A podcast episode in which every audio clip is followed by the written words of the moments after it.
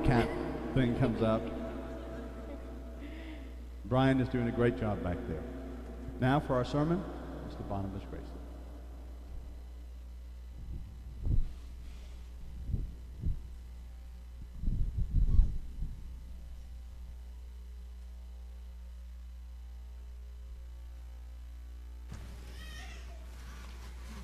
Well, good afternoon, everyone. It is surprising to see right there. I guess I turned on the microphone right just this time.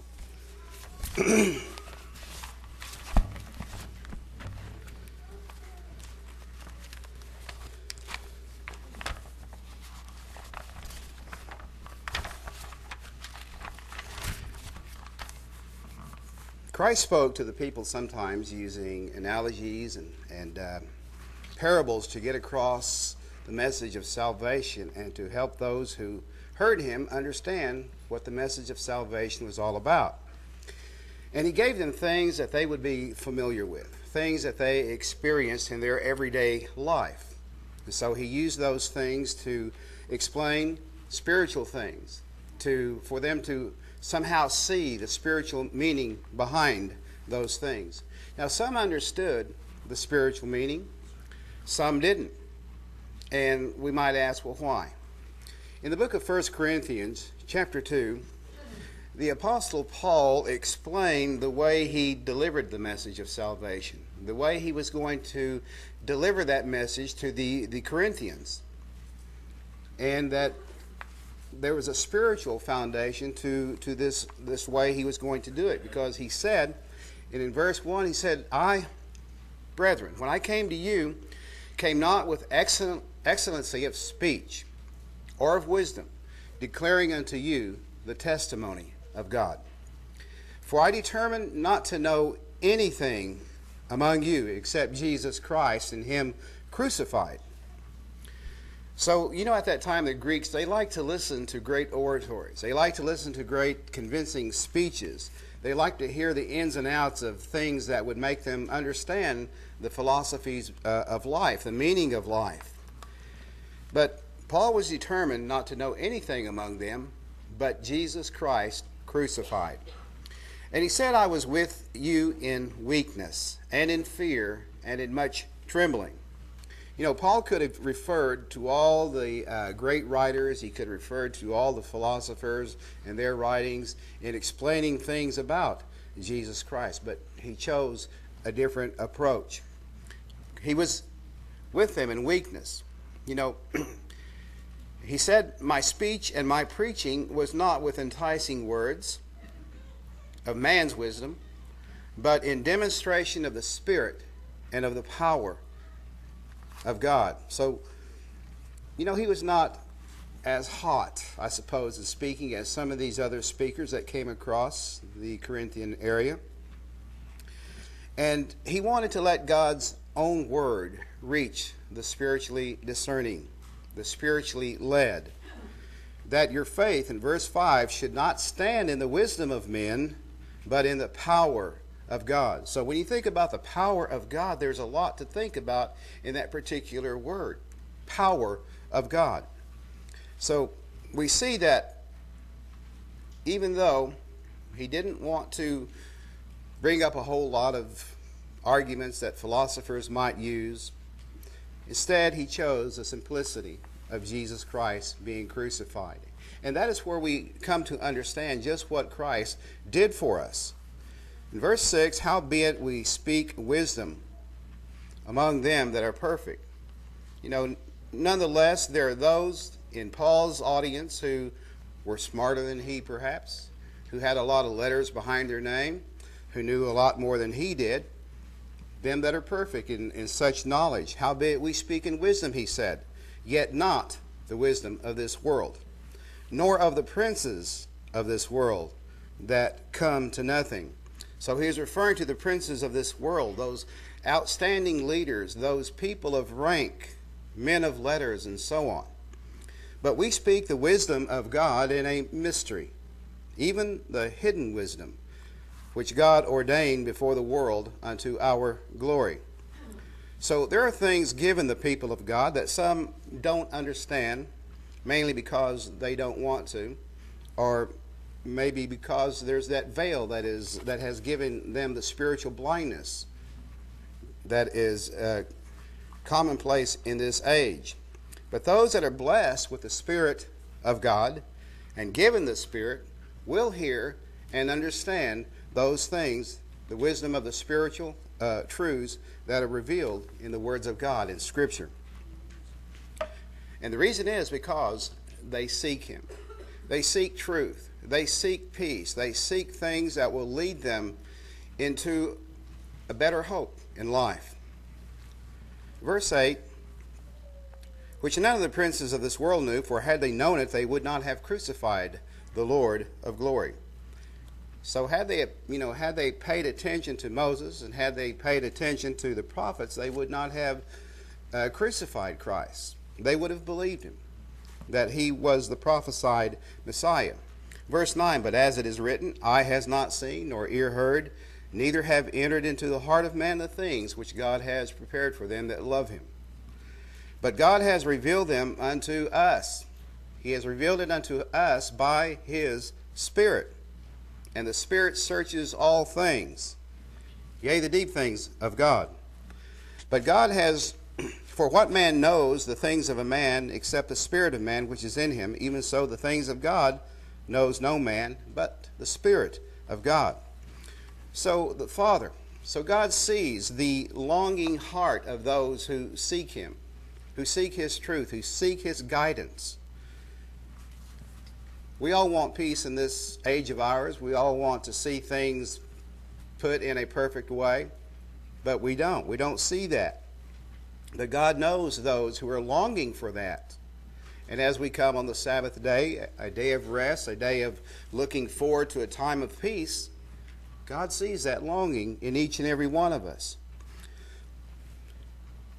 For uh, verse uh, 12, now we have received we have received not the Spirit of the world, but the Spirit which is of God, that we might know the things that are freely given to us of God. Which things also we speak, not in the words which man's wisdom teaches, but which the Holy Spirit teaches, comparing spiritual things with spiritual. But the natural man, that is the worldly man, doesn't receive the things of the Spirit of God, for they are foolishness unto him neither can he know them because they are spiritually discerned. But he that is spiritual judges all things, yet he himself is judged of no man. For who has known the mind of the Lord that he may instruct him? But we have the mind of Christ. We have the Spirit of God that helps us to understand these words that we read in Scripture and in the Bible. Matthew Henry wrote, he said in, in uh, quoting it word for word, but instead of being led and guided by worldly principles, the apostles had the revelation of these things from the Spirit of God. And the natural man doesn't receive the things of the Spirit of God due to pride or carnal uh, reasoning. But the sanctified mind discerns the real beauties of holiness but the power of, of discerning and judging about common and, common and natural things is not lost, but the carnal, the carnal man is a stranger to the principles and pleasures and actings of the divine life. So he said it is a great privilege of Christians that they have the mind of Christ revealed to them by the Spirit. So we have the mind of Christ as we have read in the scripture, and that's an awesome thing to think about. Now, the Father, Christ, can instruct us if we have that mind, that discerning mind of what Christ is getting at when he when we read his words, when we read the scriptures that have to do with our walk in life. For example, Christ said that he was or is the Good Shepherd. How well do we know him as the Good Shepherd? In John chapter 10, we find this declaration of Jesus Christ saying to us, I am the Good Shepherd, and know my sheep, and am known of mine. As the Father knows me, even so I know the Father, and I lay down my life for the sheep. And other sheep I have, which are not of this fold, them also I must bring, and they shall hear my voice, and there shall be one fold and one shepherd. Therefore does my Father love me, because I lay down my life that I might take it again. You know, though he would die, he would receive the resurrection of life, showing us that his works of righteousness pave the way for everlasting life. No man takes it from me, but I lay it down of myself. I have power to lay it down, he said, and I have power to take it again. This commandment have I received of the Father. Now there was a division, therefore, among the Jews for these sayings, and, and many of them said, He has a devil. He's mad. He's, have you heard what he's been saying? And others said, These are not the words of him that has a devil. Can a devil open the eyes of the blind? So they were confused a little bit about the miracles that he did. But then again, uh, uh Christ was uh, speaking to them in analogies and metaphors and parables and stories that they did not quite discern. And it was at Jerusalem, the feast of the dedication, and it was winter. And so Jesus walked in the temple in Solomon's porch, and then came the Jews. You know, these are the spiritual uh, leaders, the priests the, that were there, the religious leaders. And they said unto him, How long do you make us doubt? If you be the Christ, tell us plainly. You know, don't beat around the bush with all these uh, analogies and other things. Tell us plainly. And Jesus answered, He said, I told you, and you believed not. You believe not the works that I do in my Father's name, because, you know, they bear witness of me, but you believe not, because you are not of my sheep. As I said unto you, my sheep hear my voice, and I know them, and they follow me. And I give unto them eternal life, and they shall never perish, neither shall any man pluck them out of my hand. As parents, you know, sometimes uh, we may, uh, you know, when we have children, we, uh, you know, we say, follow me, we'll go here, we'll go there, and they tag right along. And so they trust you. They know that you know where you're going. A couple of weeks ago, uh, my grandson and I were out walking uh, near the pond where we live, and you know there's a lot of weeds and a lot of stick tights that grow there, and uh, but we made our way through those, and we came to the pond, and we needed to get up to the hill, uh, the slope of the pond, and um, so I had this long uh, stick or staff with me because I can push you know the weeds aside, and sort of make a clearing for us to uh, walk through. Um, he stayed behind he didn't follow me directly because he didn't have the, the kind of stick that I had. And he indicated to me that he wanted a stick to uh, do what I was doing and push those weeds aside so he could follow me. And uh, so I went up the hill, uh, the slope, and I found a stick and tossed it down to him. He's about three or four yards away, but you know, being much smaller than I, and the bank being kind of steep, uh, he still wasn't sure. And so he began his way up, and I knew it was kind of steep because my feet were kind of sliding out from under me. And anyway, uh, he he couldn't make it up, so I used um, my longer stick, and he grabbed hold of it, and I pulled him through. But he used that stick, and he would push away those weeds and stick tights as we walked along. He was following me because he trusted me. He he knew, or he pretty much knew that I, he thought I knew where I was going, and. So that's the way we are. We trust our Lord Jesus Christ in leading us through this life. Uh, many years ago, uh, Mr. McGrew, I can't think of his first name right now, but we were looking for, Roy, yeah, Roy. We were looking for uh, Lucille's house. She invited us over for dinner that one time. And uh, I said, I, I know where she lives. And uh, of course, I'm a stranger, pretty much a stranger to Tulsa, small town and everything. And so I said, Well, follow me. I, I know where it is. Well, he followed me, and I realized that I was lost. and um, I had the address in my briefcase, but I think uh, it was I forgot the the combination to my briefcase. and so I didn't want. Uh, Roy to think I didn't know where I was going. And we talk about this sometime, you know, I'll tell you in a minute. Anyway, I had to pry open that briefcase. But it was probably about 20 minutes, 30 minutes later that we finally found where Lucille lives. And every time I see him, I said, Well, are you going to follow me today? He we, we laugh about that, but uh, it really happened. And sometimes, if you don't know where you're going, you just don't know where you're going or what's going to happen. Sometimes you may end up there. Now we have GPS and all that stuff now, so you just put your name in there and we can find you pretty well.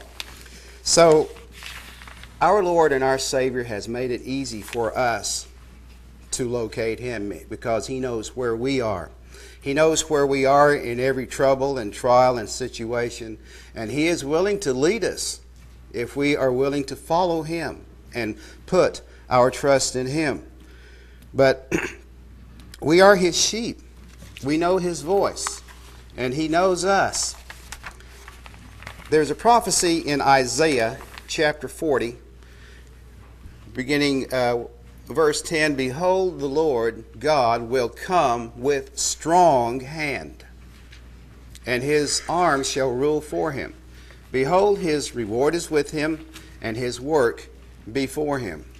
So we have a shepherd who is strong, that is going to disarm this world's weapons of war and set mankind on the proper course of peace and righteousness. That's a time coming. And in verse 11, he, it says, He shall feed his flock like a shepherd. He shall gather with he shall gather the lambs with his arms, and carry them in his bosom, and shall gently lead those that are with young. So these prophecies were in the Bible in the Old Testament for uh, those to read. But some understood, some did not. And then we see in verse 12 that where he goes on to describe the greatness of God, the greatness of this shepherd that leads us.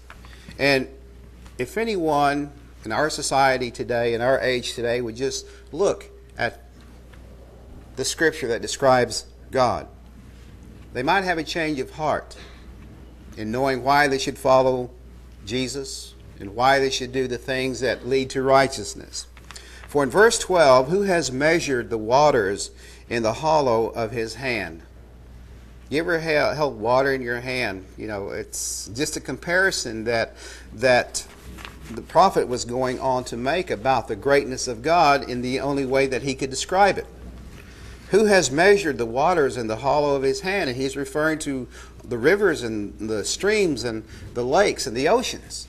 All of this that we see about us. And meted out heaven with a span. And comprehended the dust of the earth in a measure, and weighed the mountains in scales and the hills in a balance. There's a lot of you know stars in our solar system. Uh, it's in our own galaxy, for example that uh, an Olympic sized swimming pool, half of it in sand, would be comparable to the number of stars in the Milky Way galaxy. The grains of the sand representing the stars. It's an awesome thing when you think about the power and the creation of God. Who has uh, directed the Spirit of the Lord, or being his counselor, has taught him? With whom took he counsel? And who instructed him? and taught him in the path of judgment, and taught him knowledge, and showed to him the way of understanding. Sometimes those things cross my mind. It probably has crossed your mind too. How, who taught God? Where did God come from? How did he come into existence? How does he know all of these things? And so, Isaiah is wondering the same thing. Behold, the nations are as a drop of a bucket, and are counted as a small dust of the balance. Behold, he takes up the isles as a very little thing. Drop on down to verse 21. Have you not known? Have you not heard? Has it not been told you from the beginning? Have you not understood from the foundations of the earth? It is he that sits upon the circle of the earth, and the inhabitants thereof are as grasshoppers, that stretches out the heavens as a curtain and spreads them out as a tent to dwell in, that brings the princes to nothing. He makes the judges of the earth as vanity. Down to 25. To him to whom then will you liken me, or shall I be equal? saith the Holy One. Lift up your eyes on high, and behold who has created these things, that brings out their hosts by number. He calls them all by names, by the greatness of his might, for that he is strong in power, not one fails. Why say you, O Jacob, and speak, O Israel, my way is hid from the Lord, and my judgment is passed over from my God? Have you not known? Have you not heard that the everlasting God, the Lord God, the creator of the ends of the earth, faints not, neither is weary? There is no searching of his understanding. And he gives power to the faint, and to them that have no might he increases strength. Sometimes we may wonder, how am I going to endure this particular trouble or this trial? Well, we have a shepherd that leads and guides us. He gives power to the faint when we are weak. And he increases our strength in, in many ways.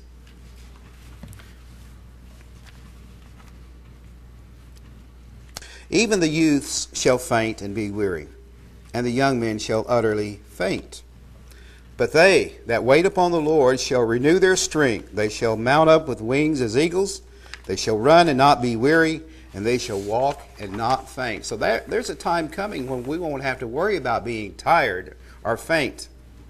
A time when our earthly bodies are going to be immortal, changed. And the shepherd is leading us in that direction. David the patriarch wrote, he said, The Lord is my shepherd, I shall not want. So we're all familiar with, with Psalm 23. And we know that the sheep is one of the most uh, helpless, shy of creatures. Shepherds had to watch over them and protect them from wild animals and from being stolen by thieves. So shepherds had to be dedicated to their duty. They had to be uh, there, ever present, watching them. And it was really not as easy as some may seem. And some today, you know, might think, well, what is a shepherd? What's his life like? Shepherding sounds easy. And so many in this age do not spiritually discern that Christ, as a good shepherd, watches over his sheep, watches over his people, watches over each and every one of us in some way. In Genesis 31, Jacob, of course, you know, is discussing some serious matters with Laban. And verse 38, he said to him, This 20 years have I been with you Thy ewes and the she goats have not cast their young, and the rams of thy flock have I not eaten. That which was torn of beast I brought not unto you. I bear the loss of it. Of my hands did you require it, whether stolen by day or stolen by night. Thus I was. In the day the drought consumed me, and the frost by night, and my sleep departed from my eyes. Thus have I been twenty years in your house I served ye fourteen years for your two daughters, and six years for your cattle, and you have changed my wages ten times. But this was an example of a good shepherd, just as Christ sometimes has to put up with sometimes our, our pleadings. But he is most gracious to do those things. Christ keeps watch over his sheep. And like a shepherd leading his sheep to green grass and, and to water, things that are uh, for their needs, he leads them there. And he leads them safely back into the fold. He knows his sheep and how, how many there are. And Christ knows you. He knows you by name. He knows, as the scripture says, he knows the number of hairs on your head. In Ezekiel 34, it says that God is not pleased with every shepherd. verse 10, Thus saith the Lord, Behold, I am against the shepherds. He's talking about the shepherds who are feeding themselves, misleading with false doctrines, making merchandise of, of the flock, or fleecing the flock, so to speak. And I will require my flock at their hands, and cause them to cease from feeding the flock, neither shall the shepherds feed themselves any more. For I will deliver my flock from their mouth, that they may not be meat for them. For thus saith the Lord God Behold, I, even I, will both search my sheep and seek them out. As a shepherd seeks out his flock in the day that he is among his sheep that are scattered, so will I seek out my sheep and will deliver them out of all places where they have been scattered in the cloudy and dark day. And I will bring them out from the people and gather them from the countries, and I will bring them to their own land and feed them upon the mountains of Israel by the rivers and in all the inhabited places of the country. So God is going to restore his people, to reteach them his ways, and to restore uh, them by revealing his ways unto them. And I will feed them in good pasture. And upon the high mountains of Israel shall their fold be. There shall they lie in a good fold, and in a fat pasture shall they feed upon the mountains of Israel. I will feed my flock, I will cause them to lie down, saith the Lord God. And he said in verse 16, I will seek that which was lost, and bring again that which was driven away, and I will bind up that which was broken, and will strengthen that which was sick, but I will destroy the fat and the strong, and I will feed them with judgment. Just as we at one time were weak and sickly and in need of God's restoration, God came to save sinners such as me, such as you, such as everyone who will turn their eyes upon Jesus Christ. John chapter 6, verse 37.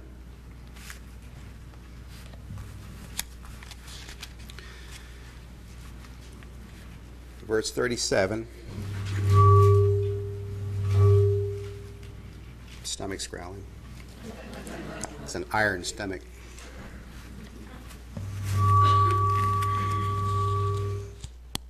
See? Verse 37 All that the Father gives me shall come to me, and him that comes to me I will in no wise cast out. So there is, like what some uh, people, when they come into an office, they say, My door will always be open. Christ is saying the same thing. Him that comes to me I will in no wise cast out. He will welcome those who turn to him to be their shepherd. Because we are all gifts in a way from God to Jesus Christ, for Him to help us along, for Him to guide us. For I came down from heaven not to do my own will, but the will of Him that sent me. And this is the Father's will which has sent me, that of all which He has given me, I should lose nothing, but should raise it up again at the last day. So we, as uh, the sheep in His fold, He watches over and protects us and will his, his will is to deliver us unto that day that is coming. And this is the will of him that sent me, that every one which sees, sees the Son and believes on him may have everlasting life. Everlasting life. And we know that the Father has the power to do that for us. The Jews then murmured at him because he said, I'm the bread which came down from heaven. So we see another, uh, another uh, spiritual thing that we are to understand that Jesus is the bread sent down from heaven. But the Jews murmured because he said that. And in verse 42, and they said, Is not this Jesus, the son of Joseph, whose father and mother we know?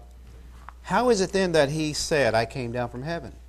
We know he was born there, Bethlehem. We know that he's the son of a carpenter.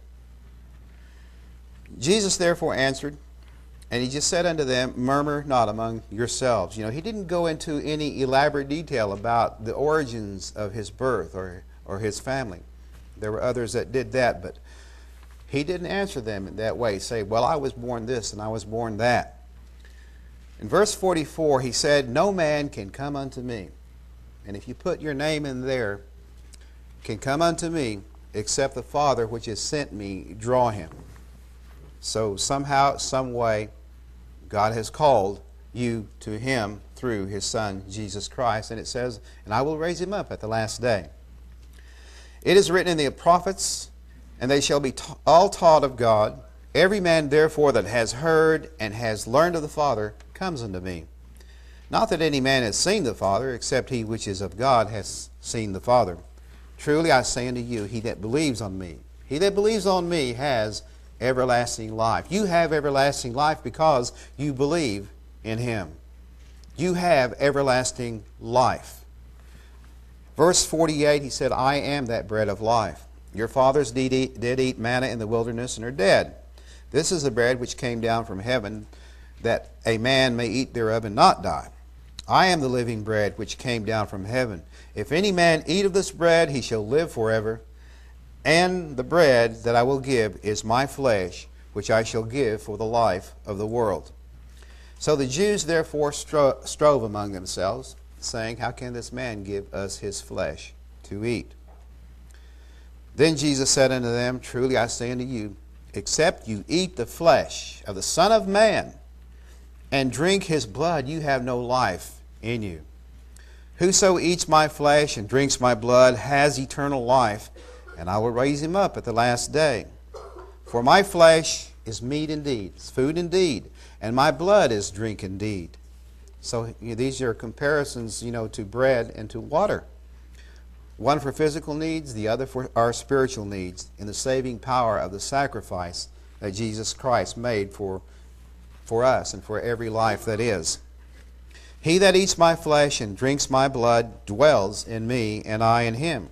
So you see how the Jews that were listening were, it was coming across to him as a head scratcher. What does he mean by that we eat his flesh, that we drink his blood? You know, that's smarts of cannibalism and so on. It just, it began to offend him. As a living Father has sent me, and I live by the Father, so he that eats me, even he shall live by me. This is that bread which came down from heaven, not as your fathers did eat manna and are dead. He that eats of this bread shall live forever.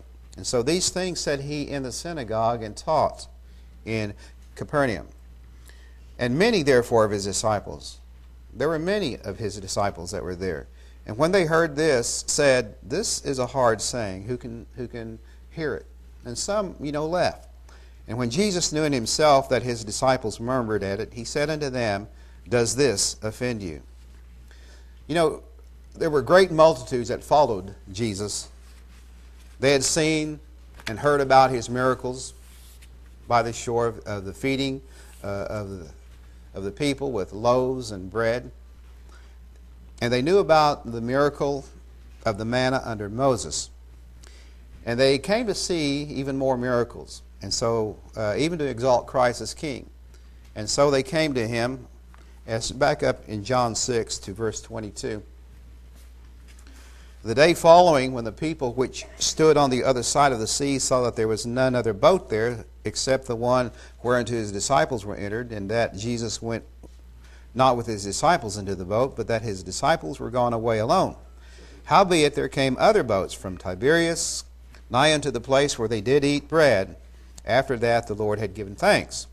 And when the people therefore saw that Jesus wasn't there, neither his disciples, they also took shipping and came to Capernaum seeking for Jesus. And when they had found him on the other side of the sea, they said unto him, Rabbi, when did you come here?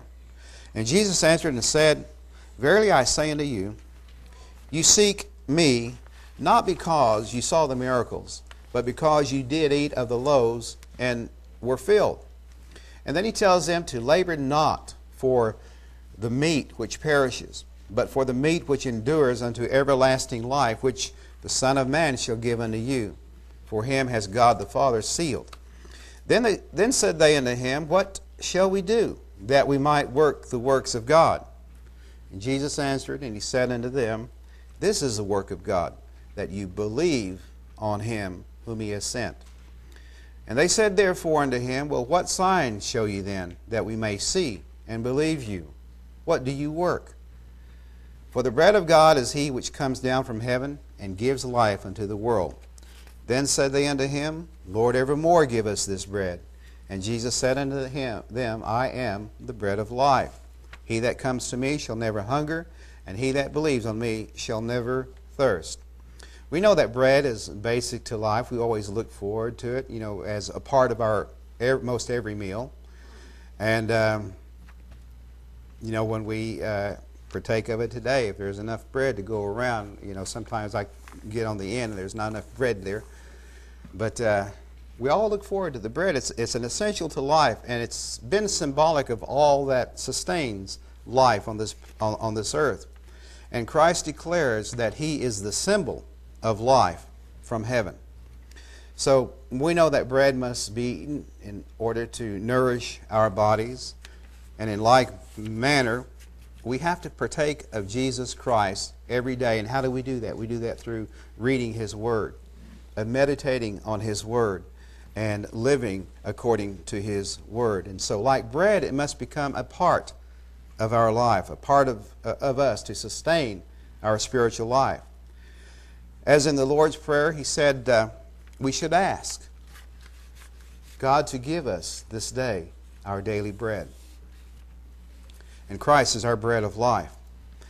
Now, at first, you know, the disciples found the saying of Christ, partaking of Christ's flesh and blood, a hard saying. But they trusted in his words, for they said to him, You have the words of life. And they didn't leave him when Christ said, Will you leave me also? So, symbolically, you know, at the Last Supper, Christ explained the bread and the wine, and he gives us words to live by. And his sacrifice assures us of everlasting life to come. And like a shepherd, he leads his flock throughout this life. And he leads us by the still waters. Let's go to the Psalm 23.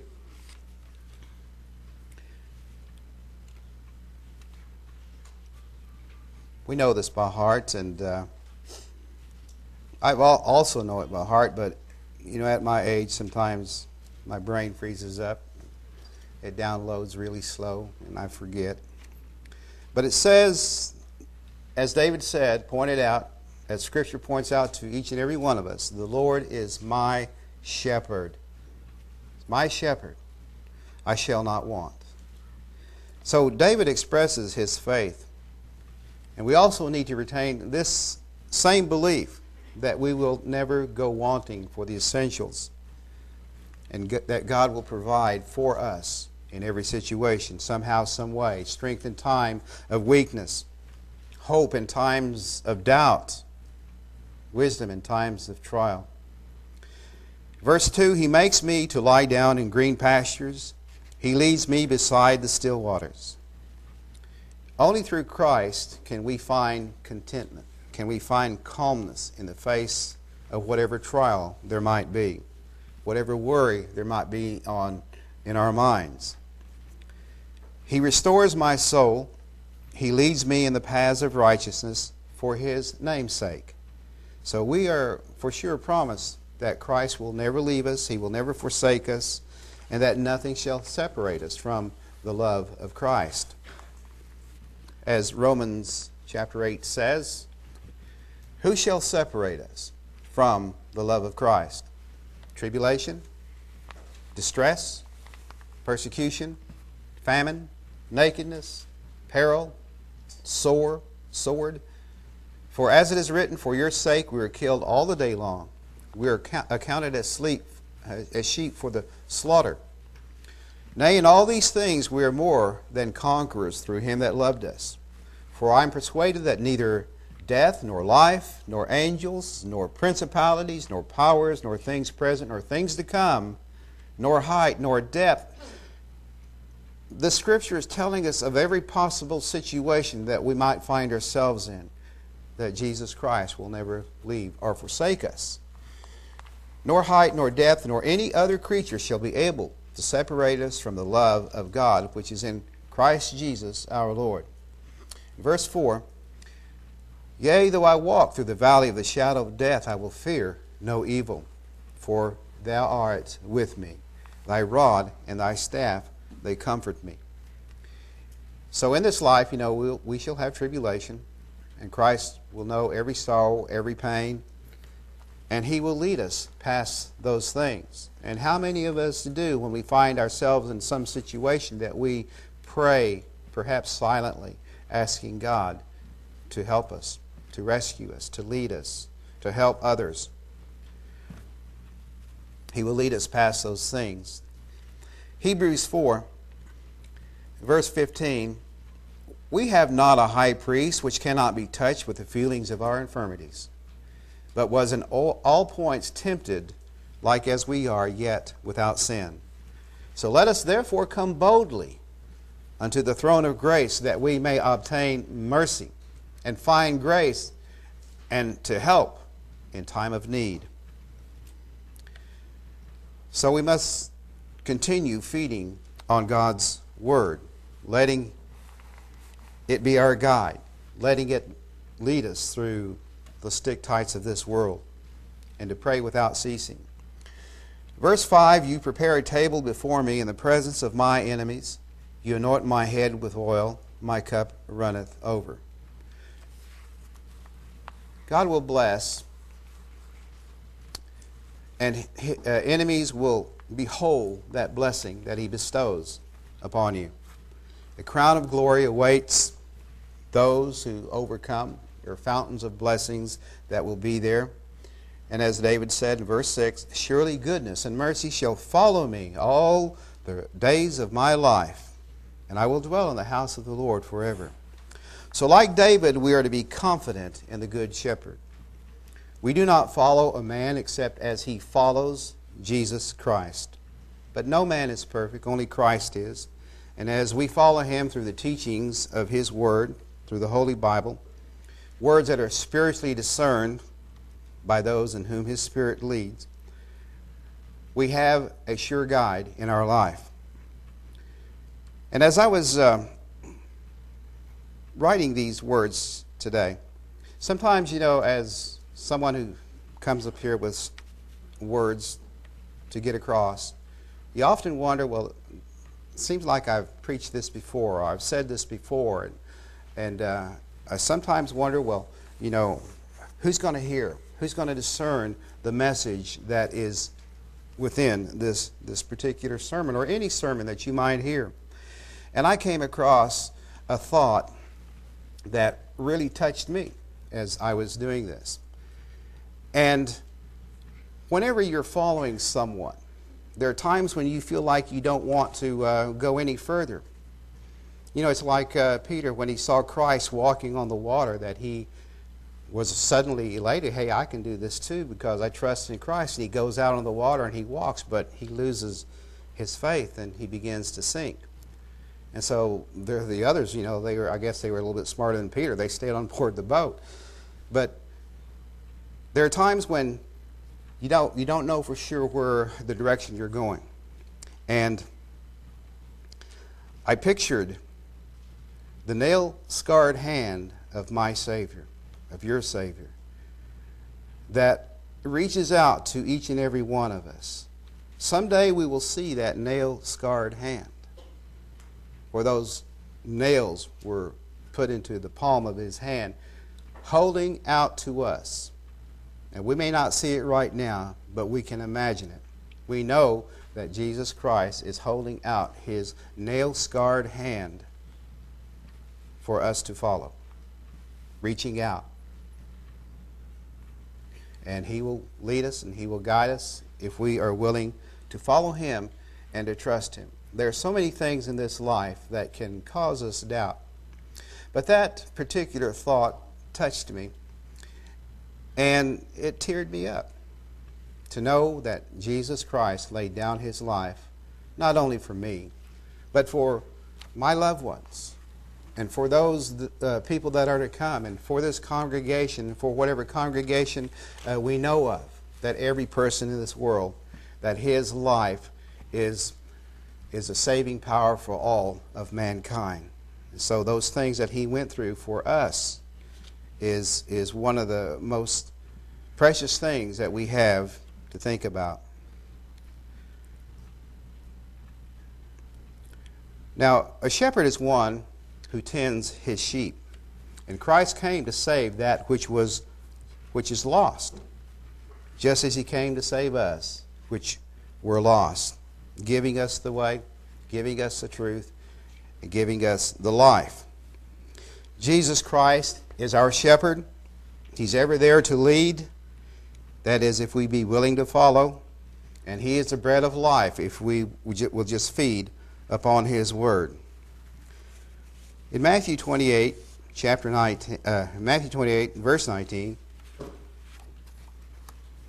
how deeply spiritual are these sayings of Christ to his disciples and to us? He said, Go ye therefore, teach all nations, baptizing them in the name that is in the honor of the Father, and of the Son, and of the Holy Spirit, teaching them to observe all things whatsoever I have commanded you, and lo, I'm with you always, even unto the end of the world. Amen. So, when we are in trouble, when we need the bread of life, when we need a shepherd, here are some things to remember. In Psalm 55, it says to cast your cares on the Lord, and he will sustain you. He will never let the righteous fall. And in Psalm 107, it says, They cried to the Lord in their troubles, and he rescued them.